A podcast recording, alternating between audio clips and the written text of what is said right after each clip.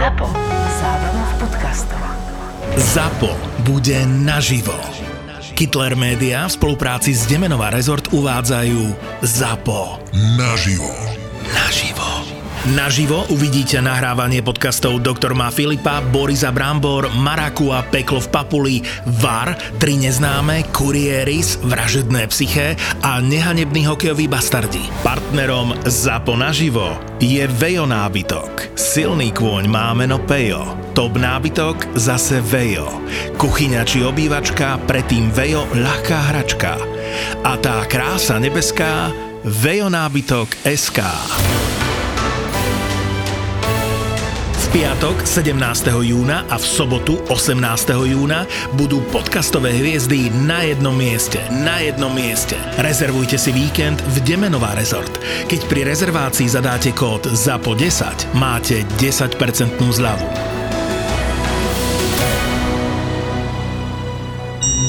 Podcast obsahuje opisy fyzického, psychického a verbálneho násilia a tiež opisy brutálneho sexuálneho násilia alebo sexuálnej deviácie páchateľa. Z tohto dôvodu je tento podcast absolútne nevhodný pre poslucháčov mladších ako 18 rokov.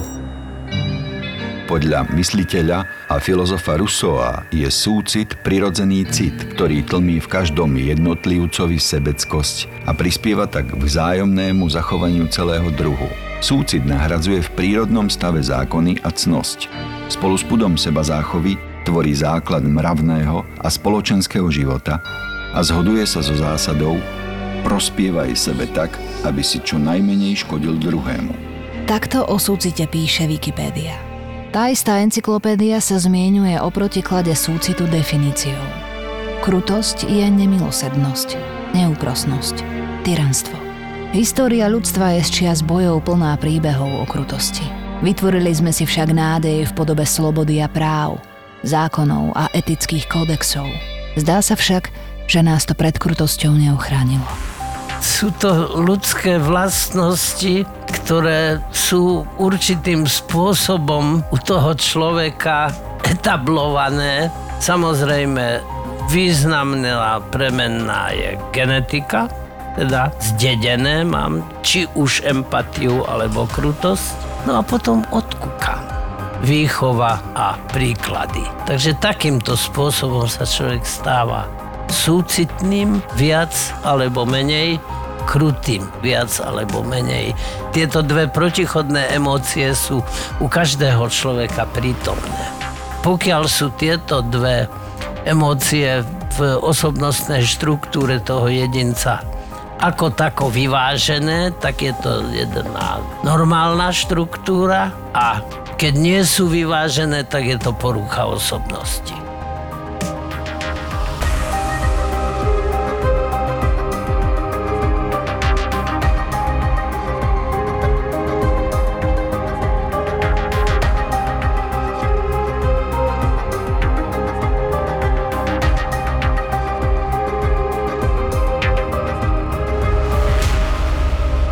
Japonsko 80. rokov minulého storočia. V Japonsku mali hity svoju osobitú podobu a zvuk. Junko, mladá stredoškoláčka z Miseta, milovala hudbu. Bývala s rodičmi a dvoma bratmi. Po škole, vo voľnom čase, chodila brigádovať do fabriky na plasty. Chcela si zarobiť na výlet. Mala plány, tie reálne sa týkali zamestnania po škole. Dohodla si miesto v predajni elektroniky. Tie vysnívané plány sa týkali hitov 80 rokov. Junko sa chcela stať hviezdnou speváčkou. A ešte niečo. Junko bola veľmi pekná. Nikdy nepila, nefajčila, držala sa ďaleko od drog. Hiroshi Miyano bol presným opakom Junko. V okolí bol známy ako ten, čo do každého zapára a šikanuje ho. Mal za sebou vandalizmus, výtržníctvo, kradol v obchodoch. Hovorilo sa o ňom, že keď mu vlastná matka odmietla kúpiť jedlo, ktoré chcel, udrel ju tak, že jej zlomil rebro. Vraj mal aj úzke kontakty na japonskú mafiu, Yakuzu. Yakuzu. Hiroshi mal vlastnú bandu. Boli v nej 17-ročný Jo Ogura, 16-ročný Shinji Minato a 17-ročný Yasushi Watanabe. Všetci boli pešiakmi Jakuzy, ktorým sa hovorilo Čimpira. Hiroshi chodil s Yasušiho sestrou a mal v pláne nasporiť si na svadbu. Keď sa však nádejná nevesta dozvedela o tom, čoho je jej ženích schopný, rozišla sa s ním a zo svadby zišlo. Zrejme počula, čo robia čimpirovia po večeroch. Po zotmení podnikali chlapci výjazdy do ulic mesta a tam chytali mladé dievčatá. Boli to, čomu sa vo svete hovorí sérioví znásilňovači.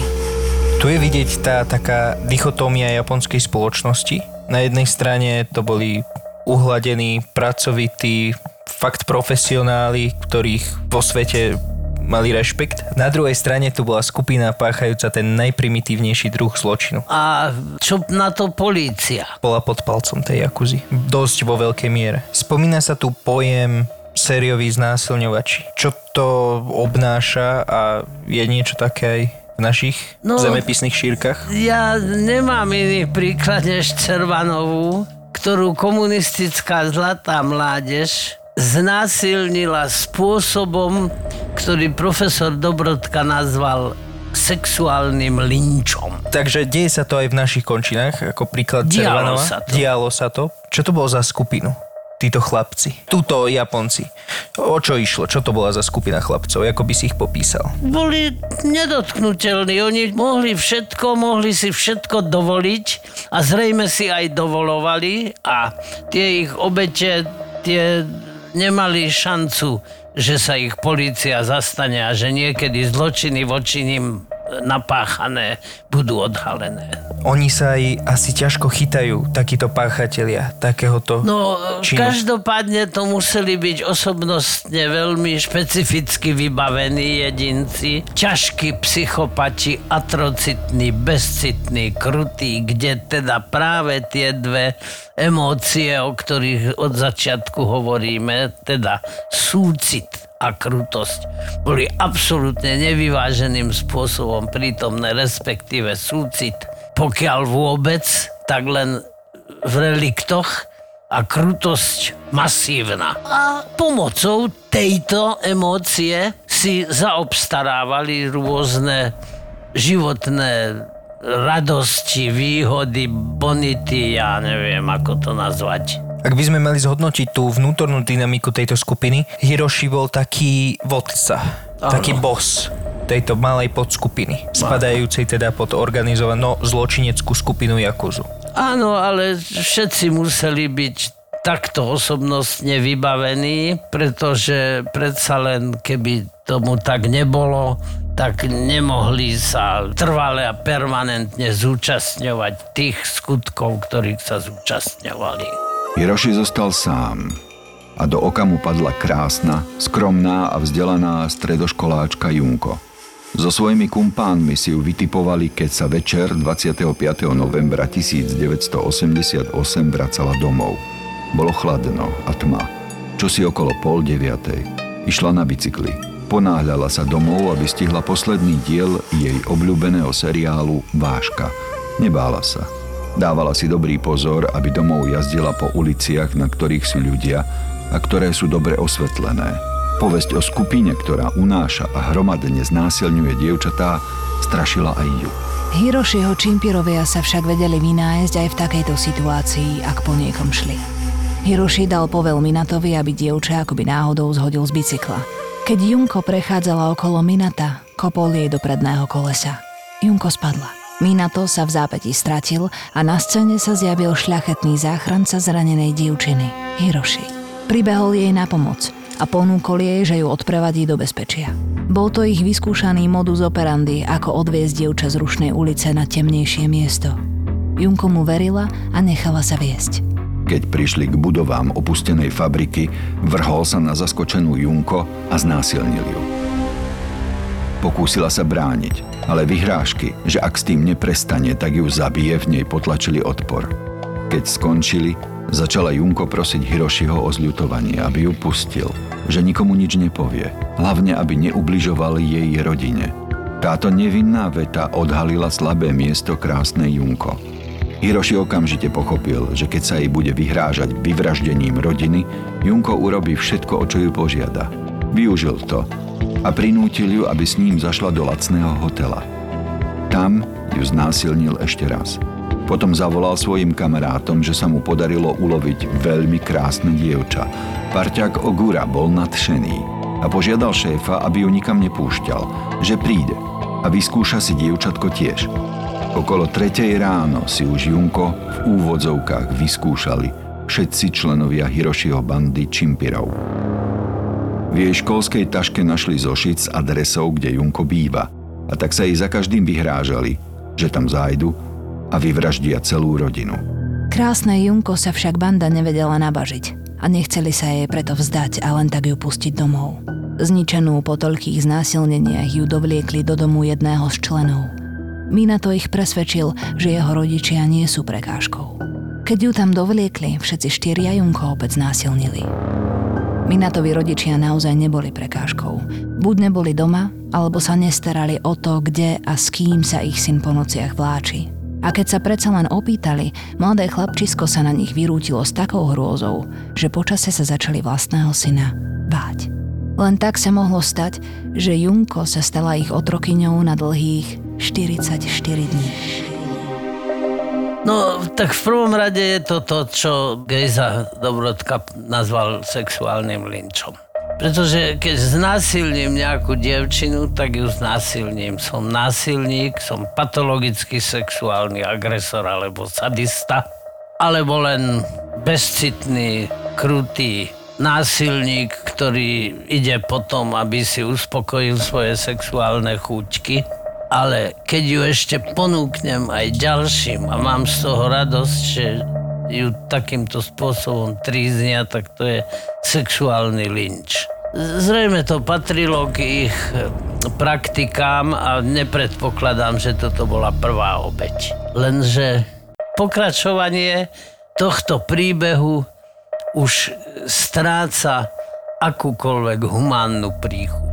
Čo je motiváciou skupinových znásilnení? Pretože nepredpokladám, že tu ide len o nejaké sexuálne uspokojenie. Je to nejaká túžba pomoci alebo nejaké vybúrenie sa, prejav agresivity? Prejav patologickej agresivity, sadizmu, mixu sexuálnych deviácií. U toho vodcu sa určite jedná o úplne desivú psychosexualitu. To je niečo, čo by do normálnej ľudskej e, psychiky a psychosexuality ani nemalo patriť. Fakt je jeden, že som sa s ničím podobným vo svojom živote nestretol, ale viem, že niečo také existuje. Ale nie až také, ako sa to potom odvíjalo od tohoto dňa v tomto príbehu. Hneď na druhý deň po únose začali rodičia obtelefonovávať známych. Junko zatiaľ nikdy nezmizla z domu a oni mali strach, čo sa s ňou stalo. Volali do školy, k budúcemu zamestnávateľovi kamarátkam, po dvoch dňoch už zapojili do hľadania aj políciu. Je doslova šokujúce, že aj s takým niečím mladí tríznitelia rátali. Výhrážkami a bitkou donútili zničenú Junko, aby zavolala matke. Keď to mama zdvihla, dcera jej sucho oznámila, že sa má dobré, je v poriadku a proste len ušla. Tieto telefonáty sa dokonca zopakovali. Najčastejšie vtedy, keď domov prišli vystrašení Minatovovi rodičia a spýtali sa, kto je to dievča v ich dome. Junko vtedy zahrala, že sú s Minatom dôverní priatelia a hoci sa to rodičom nezdalo a videli, že dievča nie je v poriadku, vedeli o tom, že ich syn sa spriahol s Jakuzou a v strachu o vlastný život a zdravie sa ho radšej viac nepýtali. 28. novembra, tri dni po únose, Hirošiho kumpáni pozvali do domu ďalších dvoch podobných grázlov, ako boli oni sami, aby sa tiež pozabávali s krásnou Junko. Proti tomu sa už dievčina vzoprela, pokúsila sa ujsť. Chlapci ju však dostihli. Privliekli späť, hodili na posteľ a pridusili vankúšom, kým sa neprestala hýbať. Narobili pritom hluk a zobudili Minatových rodičov. Tí nabrali na chvíľu odvahu a vyšli po schodoch do synovej izby, aby im povedal, čo sa to deje. Minato ich však drsne odbil, že sa nemajú do ničoho starať a razom bolo po odvahe. Nechali všetko tak a vrátili sa do svojej izby. Krátko na to všetci chlapci skupinovo Junko opäť znásilnili. Nehýbala sa, ale ešte dýchala. A to im na sex s ňou stačilo. Junko upadla do bezvedomia – jej oči ustrnuli v nehybnom pohľade. Mala ich otvorené, ale už nevnímala. Tak to bolo ďalších 40 dní. Srdce jej bylo, ale nič viac. Myseľ ju opustila. To chlapcom vyhovovalo. Počas 40 dní ju znásilnili a nechali znásilniť najmenej 500 krát. Vystriedalo sa na nej približne 100 mužov a mladých tínedžerov. Všetkých členovia bandy pozvali, aby si užili na krásnej bezvládnej Junko. Boli dni, keď ju postupne znásilnilo 12 mužov. Chlapci z bandy ponúkali sex s bezvládnou Junko ako láskavosť na získanie náklonosti vyšších bosov. Junko sa vôbec nedokázala brániť, keď prichádzali stále ďalší a ďalší a odbavovali sa na jej bezvládnom tele. Ona sa už nebránila a im stačilo, že dievča dýcha a bola teplá. Junko strácala postupne vôľu žiť. Vôľu žiť. Vôľu žiť. Predpokladám, že väčšina tých násilníkov boli v tom veku pri najmenšom neskorej puberty a včasnej adolescencie, teda okolo tej 20 A že pre niektorých to bola prvá sexuálna skúsenosť. Napriek tomu, že ona už postupne samozrejme musela na tom svojom pôvodnom pôvabe strácať, ale predsa len to bolo ženské telo. Takže bol to autentickejší sexuálny zážitok než masturbácia. Nič viac k tomuto nemôžem dodať. To, čo sa dialo v hlavách týchto páchateľov, to nemôžeme nazvať nejak inak ako jedna absolútna, bezcitná krutosť, bezohľadnosť a neľudskosť. Myslíš si, že z ich strany mohlo ísť aj o taktiku, ako rozložiť vinu na viacerých páchateľov a tak sa zbaviť svojho podielu viny? Ani si to veľmi nemyslím, pretože oni podľa môjho názoru mali pocit absolútnej nedotknutelnosti a neobviniteľnosti. Počase začala ochabnutosť Junko chlapcov znervózňovať a dráždiť. Začali byť agresívni a hľadali nové možnosti, ako sa s bezvládnou, stále ešte peknou dievčinou pobaviť. Začali jej do pošvy, do konečníka vkladať kovové tyče, fľaše, dokonca aj zapálené zápalky. Liali do nej na silu alkohol. Hlavu jej držali nad riedidlom plným toluénu, aby ju sfetovali. Junko začala rýchlo chradnúť. Jej telíčko začalo byť na nepoznanie. Rany na genitáliách sa jej zapálili, nikto jej ich neošetril. Vytekal z nej hnis, Začala doslova hniť zaživa a chlapcom sa už hnusila na to, aby s ňou spávali. Nie však na to, aby prestali s týraním. 4. januára 1989 sa partia vrátila domov po noci plnej hazardu. Prehrali veľa peňazí a mali kvôli tomu zlú náladu. Najmä Hejroši. Pochytila ho zlosť a rozhodol sa, že si ju vybije na bezvládnej Junko. Vylial jej na nohy benzín do zapaľovača a podpálil ho. Na strašnú bolesť Junko zareagovala a pokúsila sa oheň na nohách uhasiť. Nemala na to už silu a upadla do hlbokého bezvedomia. Chlapci si mysleli, že to predstiera a tak jej na telo kvapkali horúci vosk. Potom do nej začali kopať. Bili ju. Na oči jej položili zapálené sviečky. Prebrala sa. Poprosila ich, aby jej dali napiť. Dali jej piť svoj vlastný moč. Zoznam hrôz a týraní je taký rozsiahly, že je nad sily normálneho človeka o nich hovoriť, nie je to ešte o nich počúvať. Útoky na Junko v tú noc trvali takmer dve hodiny. Junko ich neprežila. Bezvládne telo nechali tak a odišli z domu. Po dvoch hodinách zavolal Minatovi jeho brat s tým, že to dievča asi fakt nežije. Chlapcov sa náhle zmocnil strach. Rozhodli sa, že sa tela musia zbaviť.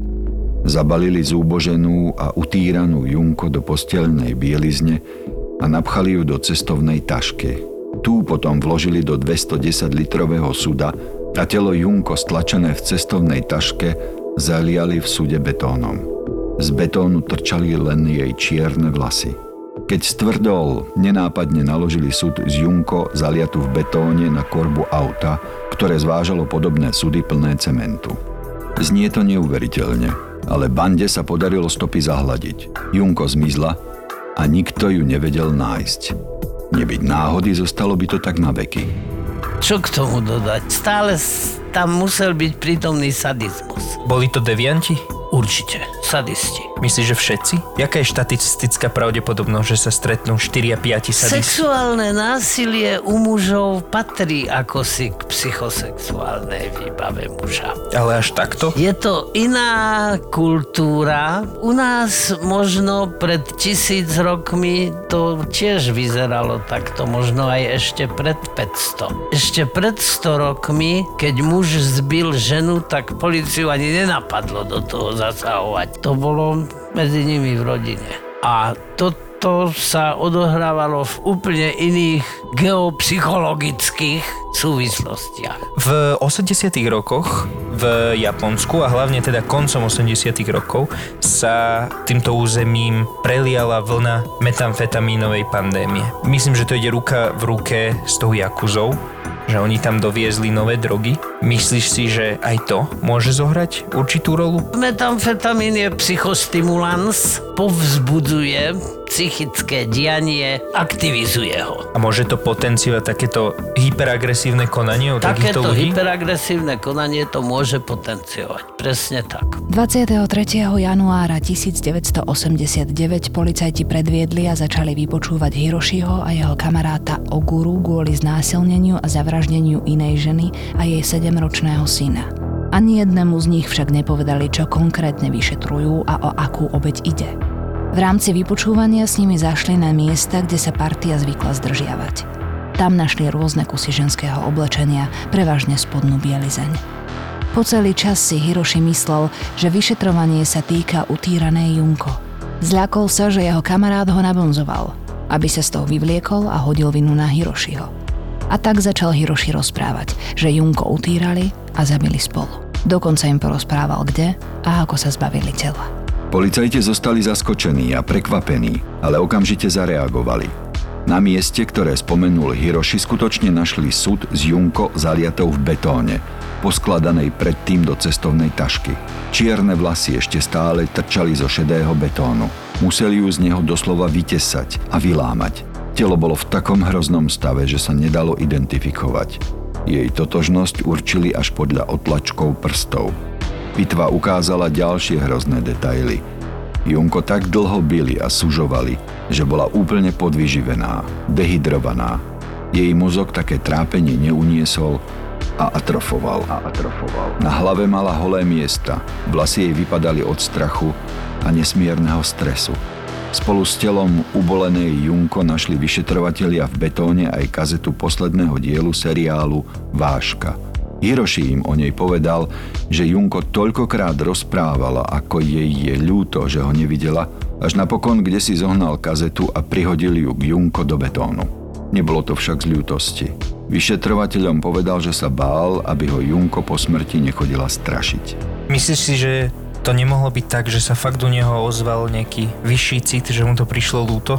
Nie, určite nie. Jedine, čo sa mohlo v ňom ozvať, bol strach.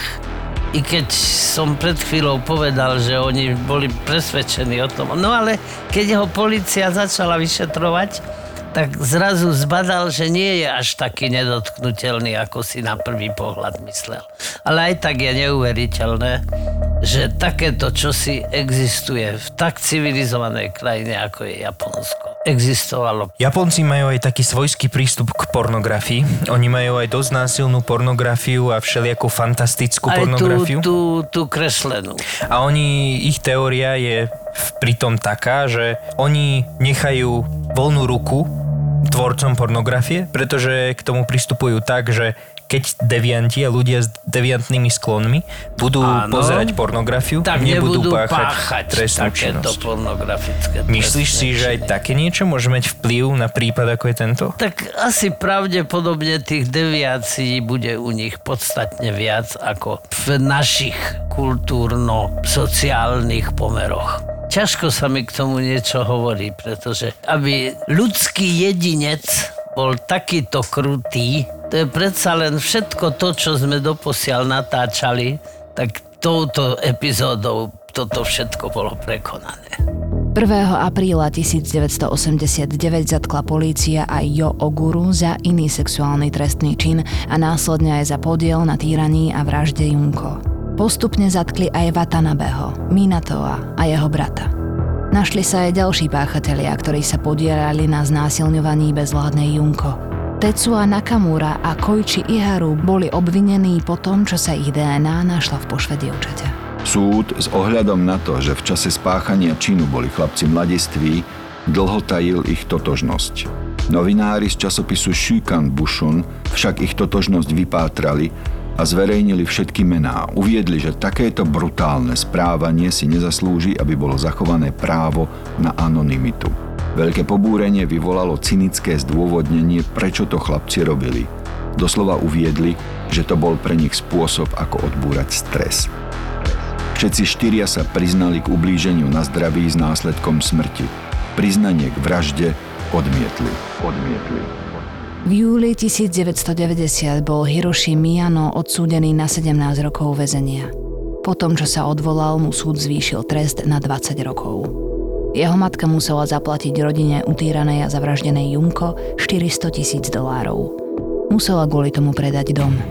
V roku 2013 Hiroshiho z väzenia prepustili. Dodnes žije na slobode, ale stále má problémy so zákonom. Zistili mu tumor na prednom mozgu. Nobuharo Minato bol odsúdený na 4 až 6 rokov väzenia. Trest mu však nakoniec zvýšili na 9 rokov. V čase, keď čin spáchal, mal len 16 rokov. V roku 2018 bol opäť odsúdený. Napadol muža železnou tyčou a pokúsil sa ho zabiť tak, že mu chcel podrezať hrdlo. Jeho rodičia a brat nedostali trest, hoci ich nepriama účasť a mlčanie o týraní bolo preukázané. Yasushi Watanabe dostal 3 až 4 roky, ale aj jemu trest napokon zvýšili na 5 až 7 rokov väzenia. V čase činu mal 17. Jo Ogura dostal 8 rokov v nápravnom zariadení pre mladistvých. Po prepustení sa dostal do väzenia znova za nebezpečné vyhrážanie. Jeho matka zašla na hrob Junko a spustošila ho. Urobila to vraj preto, lebo Junko zničila jej synový život tento tumor, môže s tým mať niečo spoločné? Samozrejme. No, tohoto chlapca treba niekde zavrieť. Nemôže sa pohybovať medzi ľuďmi. Takýchto nepolepšiteľných zločincov, psychicky narušených, musíme dať do detencie.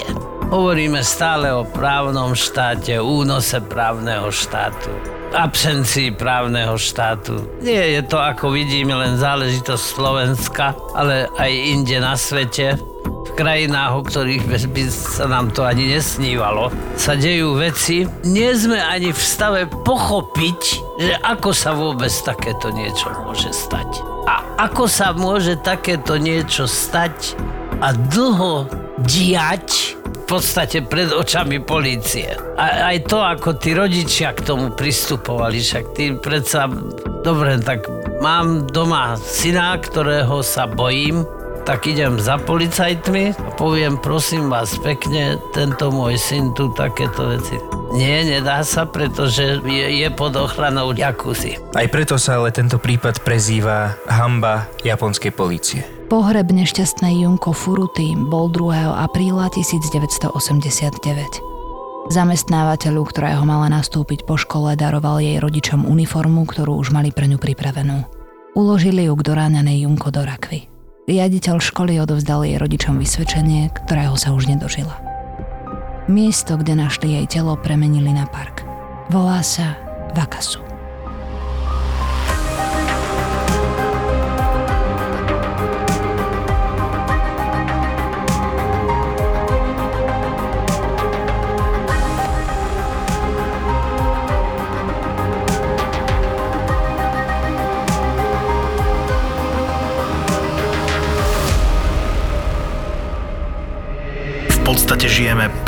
Perfektný prasačí život.